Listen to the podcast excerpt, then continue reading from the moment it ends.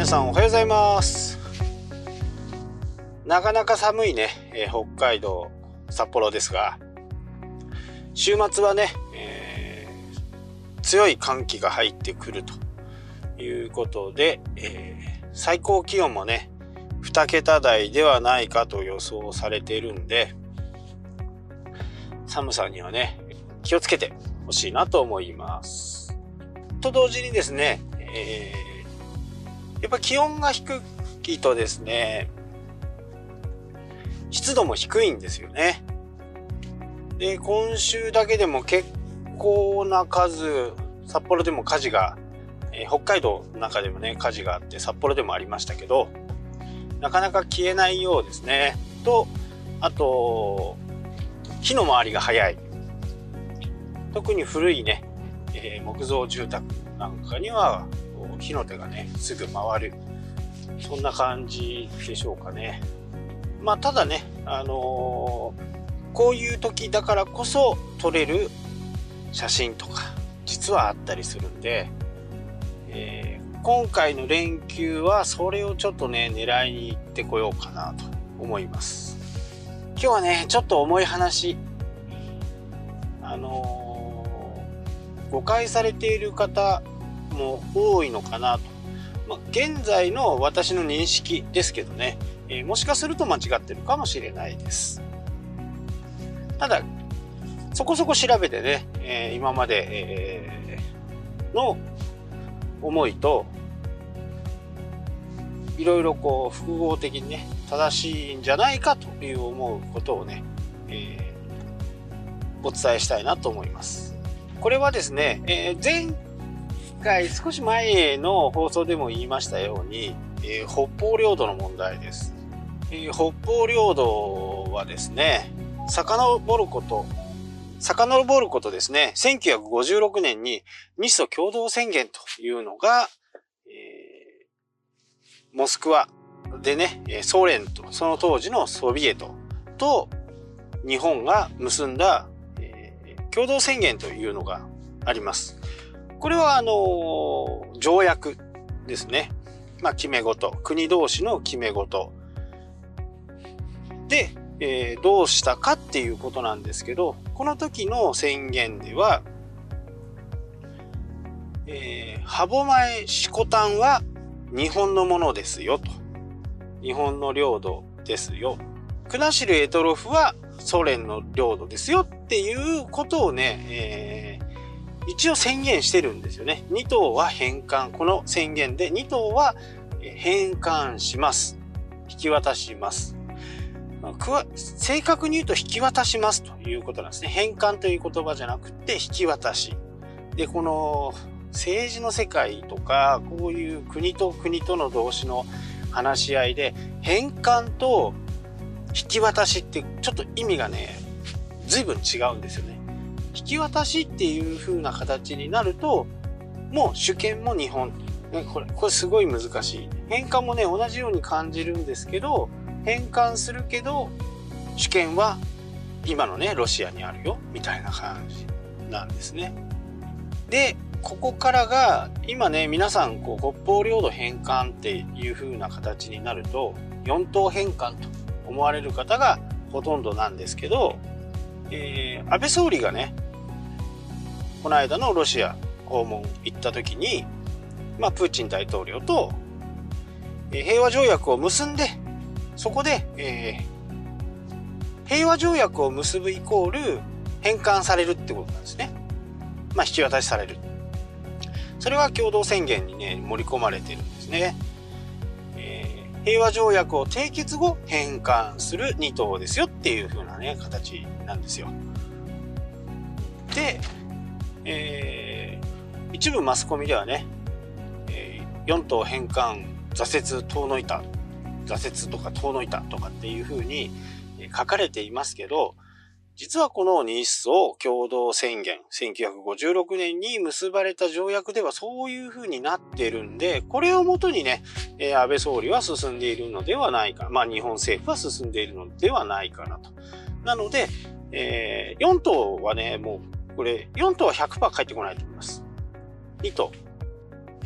ね、シコタン、四股担当と歯舞諸島ですね。これはね、あの、普通に帰ってくるのではないかなというふうに、えー、思ってますけどね。4等変換っていうのは基本的にどこにも書いてないんですね。まあ、当時の外務省の高官がね、ちょっと口走っちゃったみたいな感じで4等変換っていう風な形になってるんですけど、歴史を紐解いていくとね、この日ソ共同宣言1956年に基づいて行われているということです。なのでね、えー、この、えー、日ソ共同宣言を守っていくっていうのが多分日本の姿勢だと思うんですね。で、これを4等変換っていうと、隣国のね、韓国と同じになっちゃうんですよ。竹島って知ってますよね、皆さんね。え、この竹島は、韓国は変なこと言ってるわけですよ。えー、これはですね、1951年のサンフランシスコ平和条約の時に、えー、韓国は竹島も日本の領、えーと、韓国の領土を主張したんですね。で、アメリカに、え、韓国は、韓国は、竹島は属しませんよっていう風な形で、このサンフランシスコ平和条約で、えー、言われたんですよ。なので、えー、言い方はね、随分違うかもしれませんけど、まあ、日本がソ連、ソビエト、今のロシアに4島返還っていうのは、まあ、韓国と同じことをやってるってことですよね。どこにもあの書いてない4島返還っていうことを主張するというのは、まあ今ね、本当に問題になっている韓国と同じことをね、えー、ロシアに言おうとしている。で、えー、その時に最終島は韓国領ですよ。竹島は日本領であることをね、えー、認めてます。で竹島って、えー、一応鳥鳥取県だったと思うんですけど、ちょっと記憶が定かじゃないですけど、まあ、鳥取県の一部だっていう風なね、形で、えー、なってます。なのでね、えー、まあ、何を言いたいかっていうと、この、まず日ソ共同宣言、1956年に結ばれた日ソ共同宣言をもとにね、えー、この2島は返還されるべきではないかと。で、そこで4島返還っていうと、今ね、どうしようもない韓国と同じになっちゃうから。っていうことをね、えー、ちょっと言いたかった。まあ、知らない人がね、本当に多くて、まあ僕たちは北海道にいるから、結構ね、えー、こうよく見るんですよね。国後エトロフっていうのはね、よくこう本当に根室の近くまで行くと本当にすぐそばにあるんで、えー、地図を見ていただいてわかると思いますけど、相当中に入ってるじゃないですか、北海道の中にね。まあそれでもね、えー、その時に、まあ戦争で、どう、どうであれ、この、その時のことをね、ぶり返すと、またどっかの渓谷と同じことになるんで、その時に決まったことをね、えー、しっかりこう、私たちは遂行していくべきじゃないかなって僕は、えー、思います。もちろん、返還っていう風になると国境が、国境線っていうので、この国境線っていうのが、とても大事で、特にね、根室とか、え、あの辺はね、あの、漁業の町ですから、そこでね、また海日本の海域が増えるということで、え取れる量もね、え少しは良くなるのかなというふうに思います。多分、この2頭変換でこのまま進んでいくと僕は思ってますし、えー、非常にこう忠実にね、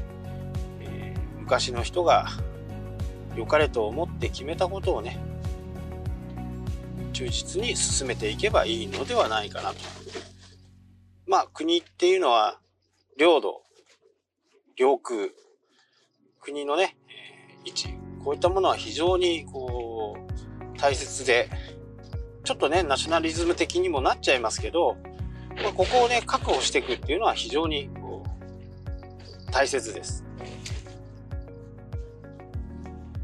まあそんなことでね、えー、今日はだいぶちょっと難しい話になってしまいましたけど、えー、基本的に北方領土は1956年にね、結ばれた日ソ共同宣言に基づいて2島返還されるっていうのが本来ではないかなという話でした。はい、明日はね、もうちょっと楽しい話をしたいと思います。それではまた。したっけ？